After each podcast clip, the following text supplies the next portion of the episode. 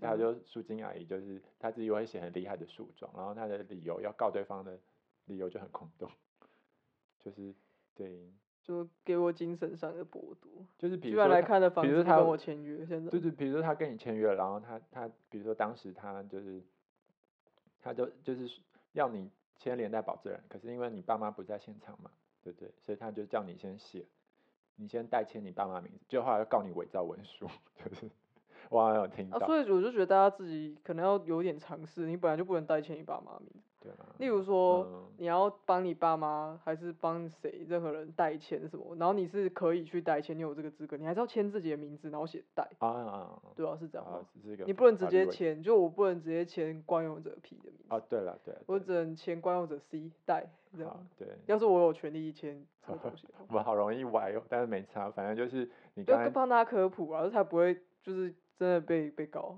好好。我们本来本来没有，我们现在没有歪的问题，因为我们这题，我们有这题是这是不是要乱聊。就很歪吗？好吧，当然，因为我们已经聊了三集了嘛，然我们我们自己在检讨自己是不是太离大家太远，太严肃把这种好了，可能也很不太会有人会 care 的问题，但但反正我们还是希望有一个方向性。对啊，所以我们要先满足自己的需求，因为我们现在想乱聊，所以我们就要乱聊，大对要忍耐。好，好，但这集乱聊还是有个主轴，因为上一集我们是好了，就是我自己也很正正正确，好压迫自己了，就是就是上你的一集聊了心中有个小小的警很多对很多很多鞭打自己的那个小恶魔。好，就是上一集聊了空白之后，我就觉得啊，最近真的太忙了，很需要有一个好好的停留下来的时间，然后需要好好的过自己的理想生活。我就想说，然后学生把自己过得那么忙的啊、就是前我现在都是每天每个月都是月光族，然后然后还累得要死，真的到底在干嘛？就觉得自己自己很找自己麻烦，所以就是很想要聊聊，想要好好去体会自己想过的那种理想生活啊，大概是这样吧。你上礼拜过得好吗？还不错啊。我觉得最近最最好的消息就是，你应该你应该没来看对不对？你知道有一部嗯日本的动漫，它有动画也有漫画，哪一部？叫《进击的巨人》。哦，你好像一直都很喜欢这部嗯对对对，我记 得你你看过两个，对，但太多朋友跟我推太多坑了，我都都是把默默记下来，都还没有去看。那你说你还有最近在研究什么影像？你你我不像是想我不想在看什么？我不想再讲了，我觉得 太越讲越复杂。我觉得应该要讲我最近可以啊，你就喜欢的的休闲活动。哦，可以。你不是要先分享那个吗？你最近喜欢的书吗？哦，最近喜欢的书他，他也是我蛮常听另外一个李李平遥主持的 podcast，然后里面有介绍到一本书叫《巴别塔之犬》。怎么写啊？我会给大家一个书名可以去 Google。哦，诶巴，巴士的巴，嗯然后别人的别，嗯，塔。啊其实清风有一个，呃，就是苏打绿前主嗯他现在前主唱，他现在不叫，他现在叫于丁密，哦，对对对，于那丁密。前苏打绿，啊，于丁密的，哎，但于丁密的主唱兼兼吴青峰吗？还是他现在不叫清更风了，他现在叫吴青峰吗？没有，他们每个人都改名字，可是我忘记不是，我说他自己发的专辑，他他去年得了金曲奖歌王，应该是用吴青峰那个名字吧？嗯，我不知道。啊随便啊就是他我喜欢他，还是我没有就是 follow 那么细。好，反正就是哦他有一首歌好像有在讲巴啊，好像叫巴别塔庆典，好像我有讲嗯错。那那个巴别塔到底是什么哦，巴别塔更有趣了，我真的是令我很着迷，就是它什么塔可以吃吗？像柠檬塔那样？如果可以不要理，我，对不起。这是黑色幽默的部分嘛。好了那那是什么？到底是什么？我根本不知道是什么。就是以前会很多一大堆神话嘛，像像像你有学过什么古希腊哲学，一定就是会听过一些哲哲学的神话嘛。然后巴别塔就是据说早期呃上帝在创造人类的时候，其实人类都是有共同语言的。然后呢，因为呃上帝想要分化人类哦，所以他让各种人类有不同的语言，造成了沟通上的误会。上帝为为什么老天爷为什么要分化人类？他的上他老他的上帝应该不是基督的那个上帝的感觉，哦，没有没有没有，应该就是就是创世主。对对对。对对对对对，应该是这样。那那为什么要分化？所以是怕人类太团结吧，不是很多寓意都会说怕人类超越干嘛干嘛，所以要所以要让人有了欲望或干嘛之类的，好像都很多这种核心元素在。嗯所以它借由语言不同，让就是让人类可以有分彼此之间有了分化跟误会。嗯所以巴别塔跟就是跟这个有关，嗯就是跟那个分化有关。所所以去查巴别塔好像就会跑出一个塔，但我有点忘记那个塔跟分化之间的连接，但是大概有这样的故事在。嗯哼，嗯，所以呢，哦，然后这就有趣了，因为语言嘛，然后我现在现在有很中心他一块要学语言治疗嘛，所以也需要理解语言的基础架构啊，以以后会慢慢学到了语言学或发音什么的。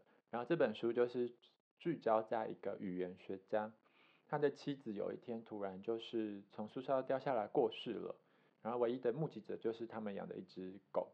嗯嗯所以那个语言学家呢，就是觉得，嗯，可能也是太悲伤好了，他就觉得想要训练那只狗去讲人话，把他看到的现象跟他的主人说。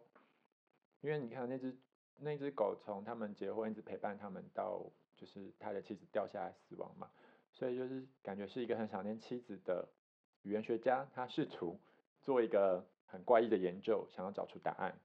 然后这本书的确有就是破梗的风险，但是它好像也出版了快二十多年了。原本就好奇说啊，结局会安排说那只狗会讲人话吗？我想说是小说嘛。后来我看了它结局，我觉得哎、诶好像他那样安排，我觉得很喜欢。其实那只狗会不会讲话一点都不重要。嗯，所以你你光因为你刚刚对这些东西很感兴趣，你有什么好奇的吗？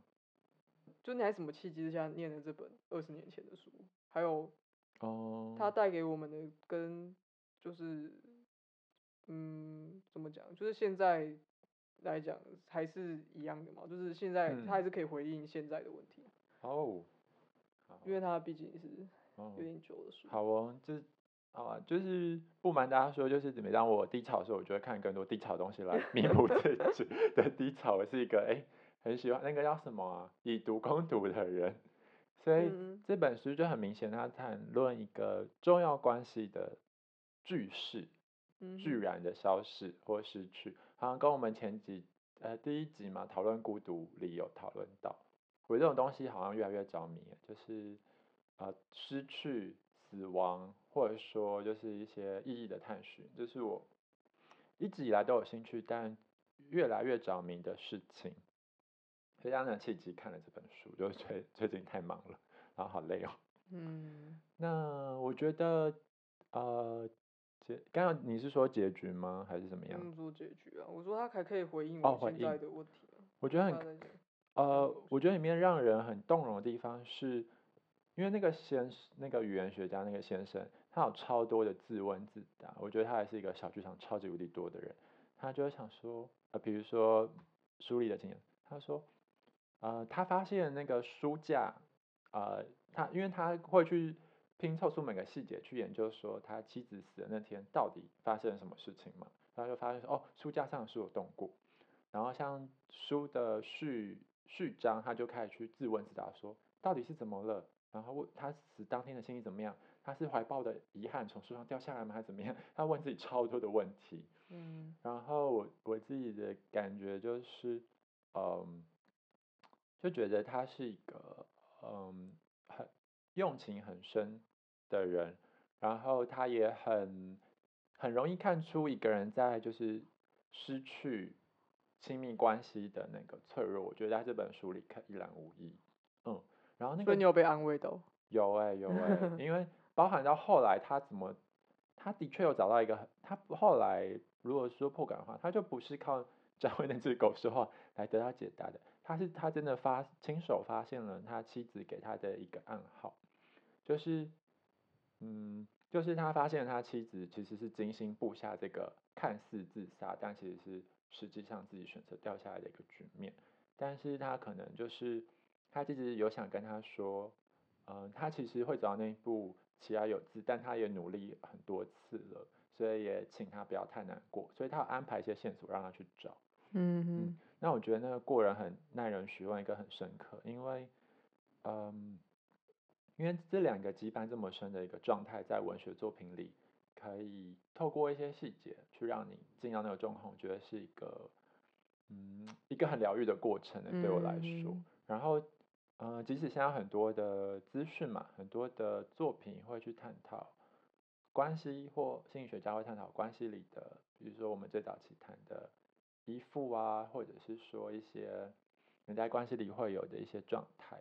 但是我觉得，就是这一类的文学作品更让人可以进到那个两难的局面去思考更多的可能性，这是我啊被他深深感动的地方。嗯，所以他的确是可以回应现在的很多问题啊，因为就像我们前几早期几集谈到的，就是我们嗯，就算那件事没有发生在自己身上，你身旁的朋友也可能遇到这个问题，那你还是一定会被撼动到。那嗯，对啊，那我觉得我觉得很就是就是就代表他是个还还蛮不错的，对，就还蛮还蛮大家还可以再去读的东西，因为其实我会有时候看一些东西。就是他不管是电影或者是小说，就是他讲的哲理，我觉得有时候是会是有点过时，就或者是说我们现在的问题好像已经不是这个。可是我觉得经典就是在在他还是可以多久，像可能《百年孤寂》我还来不及看，或者是一些一时对脑海里只抛出《百年孤寂》这件事，对啊，他就是可以蛮回应现在的呃资本主义啊跟一般个体之间的一些关系。嗯嗯。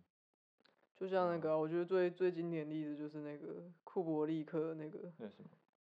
二零零一太空漫游，它是一部电影。哦，我是没有。它是一个很经典电影，它大概是在，应该是接近民国，如果是算民国的话，应该是五十七年左右，民国五十七，反正就是还是五十几年。好老哦。的时候就有电影，但它里面居然是在拍外外太空。哦。然后再拍议题有点像是。AI 智慧的议题，哦，但我觉得超厉害，因为那时候根本没有没有什么这个东西，对啊，但就他只要就在今天播，你还是觉得现在的问题是一样的，嗯，就是 AI 的问题，非常具有前瞻性，对，就是我觉得可能那他可能就是类似的作品，嗯，就是还是可以回应现在的问题，嗯，对，哎，你不知道讲昨日的美食，还是我少少给你什么契机？没有啦，他会有个前提啊，就是前提什么？前提是说，因为太忙碌，太忙碌就是我不像你，就是我会我会知道自己什么时候快要精神耗竭，但是有时候就因为想要做到更多的事，就把那些空白给牺牲掉。你说你不像我，可能可能还是会保留一点空。对，我我会试图，但后来想说算了，还是再去多做一点，多做一点。保留空白之中，自己失败，这样自己自己自己没有好好。后来又妥协。去保留空白。对啊，所以所以就是很需要，就是过过过一些自己知道让自己会舒服的生活，所以会看更多就是日常生活可以把它描绘的很细致，然后当中又有一些生活哲理的片，像刚刚提到的一个日剧《昨日的美食》，或你最近有看《亲爱的房客》，对不对？我有看那部。哦，对啊，我有看。对啊。那我可能先谈昨日美食，等下我们再来聊。对，但是跟亲爱的房客离很远，对，就是嗯，可是那个家或者是陪伴的感觉，其实是贯穿。对你对你来讲，你喜欢那种有点平平平时日常的那种生活感的部分。嗯，我好像听过，也是另外一个呃 YouTuber 好了，他在聊聊聊，他就说聊自己喜欢的电影，嗯哼，然后他就说有两种，一个就是从日常生活里会让你非常有感，然后很有共鸣。然后另外就是跳脱真实世界，让你感到奇幻或可以或可以就是脱离现实的那种。嗯。然后我觉得说，对我好像喜欢电影应该也脱，这就是这两种了。就这两种类型会特别吸引我。那可能亲爱的访客就是我刚才讲，日常生活里有很丰厚哲理的那一种。嗯哼。对啊。然后昨日的美食，他他讲一对，嗯，该怎么说？一对在应该说，因为它的主题背景是日本嘛，然后日本还是一个相对保守的社会，但是我觉得日本走的很前端，是像台湾今年假设性别题材是慢慢进展到《亲爱的访客》，我觉得是一个蛮相较成熟的，因为早期的所谓的同志题材都会琢磨在一些自杀或者说被压迫的话题，对不对？其他的房客还是有啊。对对，我知道有。我是说，我我我懂那样吐槽，但就是慢慢进展到一个可以在谈论家或者是谈论不同状态的一个空间。可是我觉得日本很厉害的地方就是，虽然它社会相对保守，可是它花更多篇幅去谈论，就是呃一个日常生活的的伴侣关系，撇除了性别，他们其实其实会遇到一些挑战，但还是跟一般人一样。日本那边愿意花更多的篇幅去处理这件事情，然后这是台湾现在基本上很少看到的，对吧？所以像像很久以前有一部你有没有看过？哎，我不知道。什么？我有点忘记他的名字。当他们认真编织时吧，应该就这个名字。没有耶。他在讲跨性别者。台湾的吗？日本的。哦，我觉得那部那部更符合你讲的那个，我觉得你可以看一下。可是因为日本这一类其实真的蛮多的，就我觉得更就蛮蛮。我觉得它更符合你讲的的事情。蛮蛮进步的了。然后像所谓的美食，就是在谈论一个虽然没有公开出柜的，就是男同志伴侣，但是呢，他们就是呃，因为有其中有一个主角会煮菜给另给对方吃。然后他是一个比较更硬的人，所以那一那一那部剧可能十集吧，忘记了，每每每一集都会有很好吃的美食。呃，对，我一直忘记角色，一个叫十郎，一个叫什么？忘记了，太久了，我太久了，我去年或前年看的。好了，这不重要，反正就是，对，就是两两，嗯，对，两个角色。对，然后他们都可能围绕细节在，比如说那个十啊十郎，另外一个我真的忘了。呃，抱歉这样。然后他比如说他们去超市买菜啊，那个食堂去超市买菜，或者说他他在公司里工作，然后可能有些人问他说，哎，你有呃，你你你啊，这个假日有什么安排啊？就是他会在那种很琐碎的场合里去描述他们之间的互动。对啊，所以就是哎，我觉得蛮蛮有意思的部分。嗯，就是透过日常生活，因为我们一般人的生活都蛮。无趣的嘛，对，然后去描述一些情感细腻的地方。那你看《亲爱的房客》有有什么感觉呢？应该说，我好像没有特别喜欢这部了，但是我觉得还是还蛮蛮感人的。嗯。那那因为像像你讲那个很很日常，可是他是在讲高中生，我觉得还蛮喜欢那个。谁？但是日日本的，那个他是。应该我不知道有漫画，因为我看的是动画的，就是日本动画那个灰夜姬让人想告白，嗯，恋什么恋爱头脑战，反正就是两个高中生，嗯，但是我觉得他那个很非常日常，就是高高中生生活，虽然他们的高中不太一定是没有那么现实啊，因为现实的高中可能大家在考试吧，看好，主要不然讲高中的学生会，然后讲就是一对男女同学，他们都喜欢对方。但是他们都不想要当先告白的那个人，嗯嗯他们都就是希望对方可以告白，嗯嗯对，然后我就觉得很可爱、很有趣、很日常，然后，对，然后就是透过一些小伎俩啊，例如说便当啊，还是例如说，呃，要要出去要出去玩啊，还是等等等等一些很小很细微的事，但他们就是心里内心戏就就很多啊，就例如说我我到底要怎么样？吃到对方便当里的某一道菜，但是我又不我又不能直接讲，那我要怎么做？我就是要准备更厉害的便当，拿来再去跟他换。哦，我就觉得 很日常，可是他就居然他底下有这么多，有这么多就是头脑战，就那种心理心理的那种那种内心戏。嗯，我我就觉得还还蛮可爱。那像你刚刚讲那个亲爱的访客，他就我觉得就比较沉重点，就台湾就不一样。对啊，因为他带很多社会议题。嗯，但但我觉得他也是试图描绘出另外一种，另外一种其实别人平凡的生活，是是家人之间不一定要有血缘，然后甚至不一定要被承认，但是哦，那我额外分享好了，因为我有去看那部剧，然后是有有参加映那一次刚好映后场，因为我买金马影展的票，我不知道你你你那个时候我没有看映，我没有我没有映后，嗯，然后那时候映后有那个法兰。然后指导杨雅泽嘛，然后还有那个阿姨，对，是对阿阿姨阿姨她有去，就是那个演演阿妈的，对阿妈的角色，我一直哎，她她的名字叫陈淑芳，对不对？我应该没有认错，嗯，我我一直有那个记名障碍，好，嗯，然后呢，映后就有一个观众提问，我觉得很有意思哦，他说，呃，你们当初在设定剧本的时候，是不是有考虑到，呃，台湾违章？呃，不是违章，这也是违章。顶楼加盖这个特性，因为顶楼加盖它是你们想要借由顶楼加盖去象征一种违法不被承认的一个媳妇关系好了，因为当那个剧本里的角色啊，就是淑淑什么淑芬，淑芬阿姨，淑芳吧，淑芳，你开始讲说我记名，你开始讲对话讲错，对，好，太好了，太好有你那个，嗯，对，反正就是阿妈，阿妈她知道就是呃她的房客是她儿子的那个情人，但是因为他没有同性别，她无法承认。所以他住在顶楼嘛，去象征一个就是不被承认的媳妇。然后指导就说：“呃，我没有想到，但你这个观察真的是，哎，我觉得很厉害。”我说他们原本没有这样设，对他们没有特别这样子的寓意，但是因为他的故事的脉络就是，感觉他们家就是可能是顶楼，然后顶楼通常通常以前可能某种潜规则，就是你住在最楼最楼上最楼层的那个，它上面那个大露台就会是归于。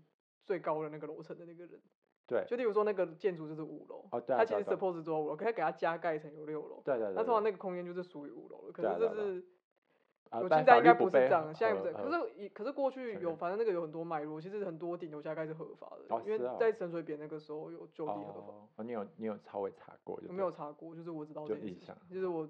对台湾历史我知道这件事，但是我不是记得很确切。好好，就是我们有那个叫做合法的违建。哦哦就是建筑的那个合法。很可以理解啦，台湾很多这样子的存在。对，就是就地合法，但但那个时候我就有它的脉络了，因为那个因为以前没有规范这个，你要去给人家都拆，其实你拆不完。哦。反正就是到某一年之后，就是在这算违建，某一年之前是合法的。好灰色地带哦。然后，但是但是我就是，就就就是就是他那个，嗯，他那故事就是讲说。他们有点像是他经济不行吧，然后就想要找，就把顶楼出租给房客，所以他真的也就是房客啊，因为我们顶楼就是是他们收入之一啊。哦，可是变成那个房客要养养养那个阿妈跟那个那个他，对啊，就是那个是因为那是因为那个那个人过世的嘛，对啊，就那个角色过世，对啊，所以对，但他的确有个你是可以说他是访客。哦，对，他是对，你看像对啊，因为他因为他就是的确是缴租金，然后那个时候其实经济是有困难，就是那好那我缴个租金，你们这样就，是啊，对，然后另外一个方面也是可能租金是名义吧，就是他想拿拿钱，对他想拿钱照顾他们，只是有租金这个理由比较名正言顺，嗯也是，嗯，所以这我觉得我觉得蛮，所以我觉得对啊，就也许他没有没有这层设计是，但很很可以，但可以这个遗憾，对啊，就是很很一致，而且。它的背景又设定在常常下雨，然后灰灰蒙蒙的基隆，其实其实整个很很有那个意象在。当我一开始看，我其实以为就只是漂亮，有些以为就是很风景很好。没有就 可以对啊，基隆真的是很常下雨。嗯嗯。对。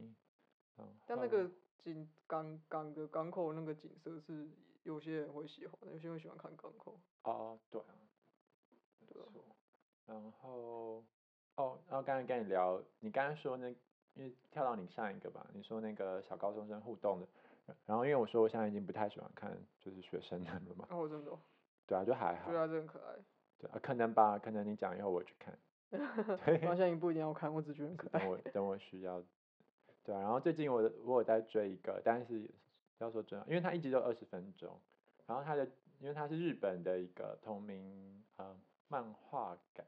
漫画改编过来的，然后他的名，他的他的名字我应该讲不对了，但是他在说有一个上班族的男性，然后因为他那个三十岁之前都还没有就是任何的关系，所以他突然就有了一个魔法，就是只有接触你可以，你讲好保守，反正就是三十岁还是处男 就会有魔法，就会成为魔法师，对对，这是一个漫画漫画界很很常听到的。漫画界很常听到吗？不是漫画界，就是漫画界会有我不知道脉络，可是我在网络上也都会看到这个啊，就是说什么成为魔法师。哦，哎，我它是一个梗的啦，它已经是一个梗。因为我真的不，因为我不会看种这种题材，所以我以为它是一个创新的。哦，因为这个我好像很久很久之前就听到过了。是哦。就听到过什么谁谁谁三十岁还是处男，所以他可以变魔法师，还是说我再过多久就是魔法师？哦。对啊，这是一个。还是说像骷髅魔法师嘛？早期他也是。没有没有没有，他是他真的是，他到底是哪一部作品？就是设定说什么三十岁，没有，就是还是突然就会变魔法。这个原本的漫画，就是至少一两年前、两三年前就有了，所以我不知道你是看到同一部。应该没有到那么久，至少是二零一。可是我听到这个说法已经至少有六七年以上。是哦，好，反正对我来讲很崭新了。然后嗯，哦，那我直接锁定在那互动的部分，因为他就是不小心那个日本上班族搭电梯的时候，他偷听到，呃，全公司的天才同事，然后居然在暗恋他，就是因为他可以有读心术嘛，所以啊，那个主角本身又很胆小，然后他就突然想说，天哪，居然有一个天才的同事默默暗恋他七年，然后还就是一心一意的，就是呃，只求回。只求付出不求回报那样，所以我觉得他 对我来讲很疗愈的地方就是就是啊，因为那我们上一集讲的吗？有吗？哪个地方？找空白，然后帮同事订便当 就是很爱接，有可能哦。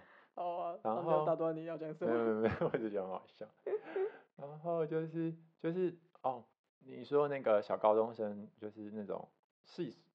很细碎、很微小的互动有达到你嘛？然后我觉得这个剧有趣的地方，就是因为他会那个胆小的人会经由他碰到对方，听到对方心里在想什么，所以他一直听到说对方就是很人好，他就说啊，我这样做好像让很害怕，就是不好意思，我就是很抱歉，我喜欢你，就是他在心里那个天才同事会这样讲，所以反而让那个胆小的人更有勇气，或者是让他。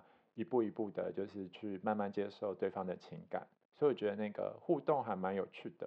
它是在一种就是除了除了非语言沟通之外，他哎算语言沟通，因为他听得到，然后还有一些碰触之外，碰触之外，所以他慢慢对他的感觉产生了变化，所以我觉得很有趣。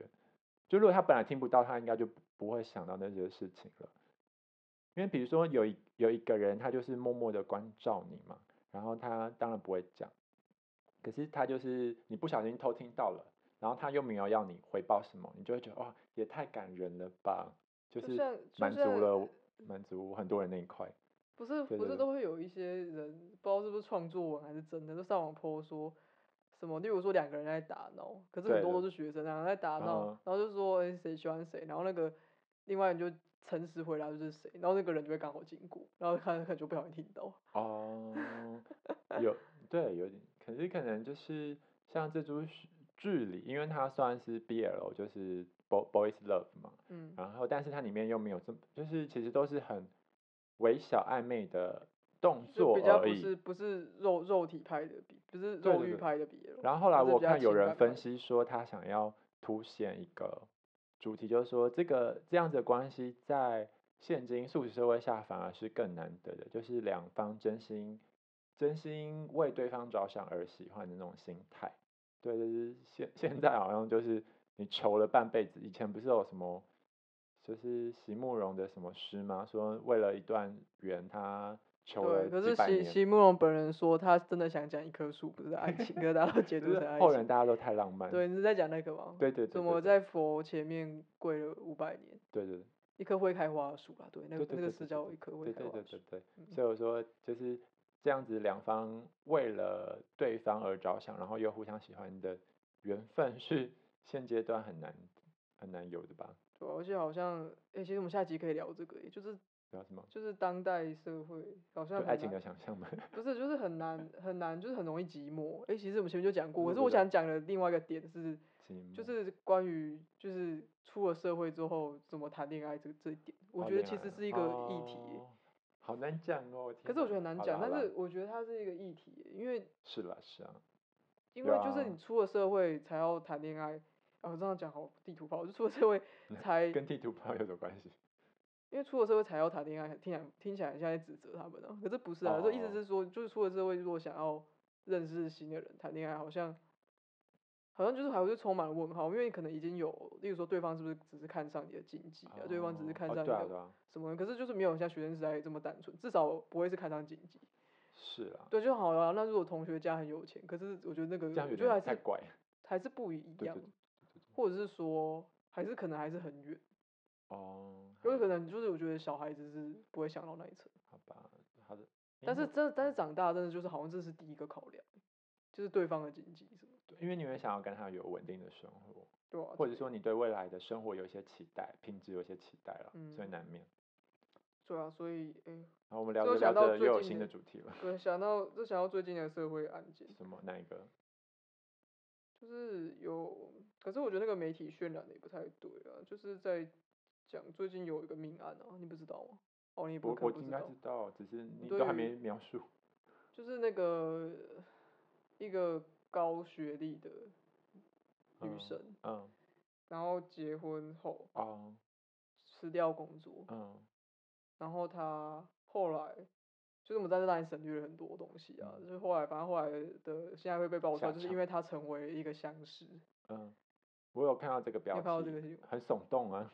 对，可是它的耸动法我觉得不太好，嗯是它很常就是的标题就是它下嫁给洗嗯碗工男啊子，，对。但是这个我觉得不太对。然后另外一个点是，他可能一方面他原本可能不是洗碗工，然后第二方面是他就算是洗碗工，好像这样也有点职业歧视。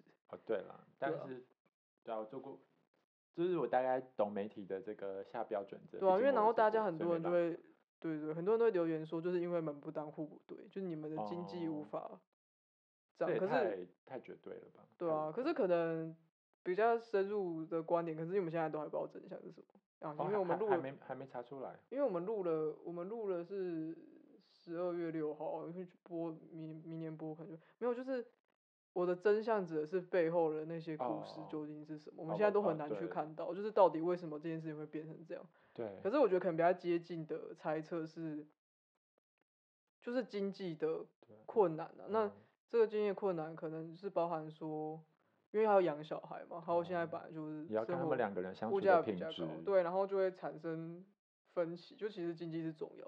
可嗯是，例如说你要觉得说，哎、跟怎样的人在一起，就是一定会一定会经济很顺遂，我觉得不一定啊。说不定你跟一开始交往的对象经济很好，他可能会变不好。所以我觉得这个，都没有绝对。我我同所以我觉得这个作为某一种择偶，我觉得它是有问题。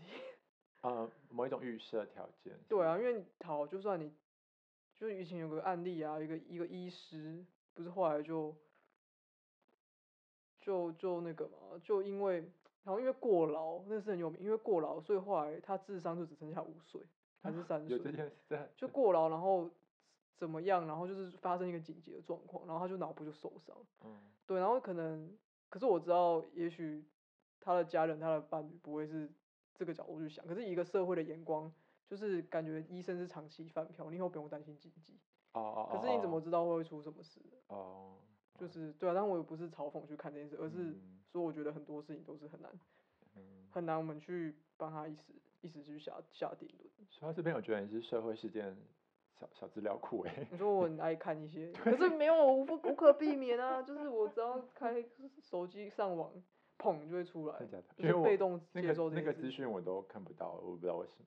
很好，代表你不会去点一些新闻站，你说不会看赖新赖新闻吗？我也有。不是赖新闻，不就是就是 FB 吧，哦因为 FB 几乎几乎很多新闻，但是因为其实我因为我有点在意我看到新闻，嗯，但是我可能不见得是关注，呃，这么一体性的。不是，就是我不嗯见得是想看到社会新闻，因为这可能对我来讲有时候会有点沉重，可是它就是发生的，我就是会看。啊，我懂。所以我不是那种，就是我知道有些人他就是很爱研究这些事情，哦，好好，我懂。或者是作为作为某一种很喜欢看别人热闹，就是我不是喜欢看别人热闹，嗯哼，对，可以理解啦。嗯认识你这么久。就是我没有抱着看热闹的心情去，嗯，对啊，我就想说，其实你的社会事件资料库比我多好多好多好多。呃我，但是因为我觉得，因为是我我是我是一个有点敏感的人，就是我看到哦这种事情我会忘不了，嗯就，也是很可怕，就是我可能很多年前看到这事，还是对啊烙印在我心中，我还是觉得很可怕，这样，这是蛮蛮还是觉得很悲伤吧。哦好了，我们在悲伤的气氛结束这个乱聊，下一集要继续乱聊吗？应该 好像也还不错诶，看大家喜不喜欢我们乱聊。好像还可以再继续聊，对，可以继续聊。好吧？那就先先跟大家说拜拜喽，拜拜。